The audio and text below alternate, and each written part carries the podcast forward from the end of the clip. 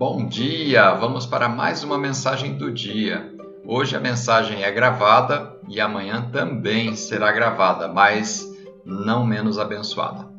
A escritura de hoje está no livro de Ruth, capítulo 4, versículo 13 e 17.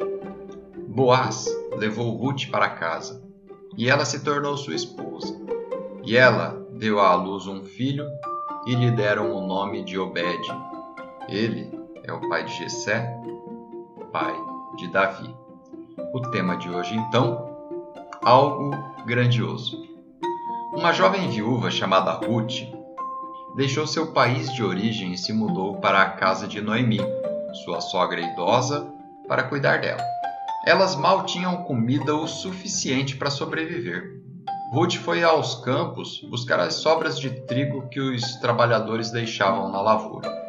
E um dia, Boaz, o homem rico que era dono do campo, notou Ruth ali e disse a seus trabalhadores que deixassem mais trigo de propósito para Ruth. E então ela não precisava mais se esforçar tanto e ainda conseguia mais cereal do que o necessário.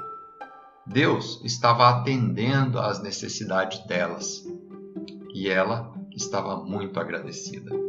Mas Deus é cheio de surpresas, e quando você está satisfeito e pensa que já atingiu seus limites ou já chegou no seu limite de esgotamento, suas capacidades máximas, Deus tem algo maior em mente.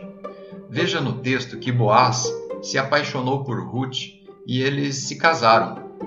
E agora, em vez de trabalhar no campo, Ruth era a dona do campo. E além disso, seu bisneto se chamaria Davi. Sim, o grande rei Davi.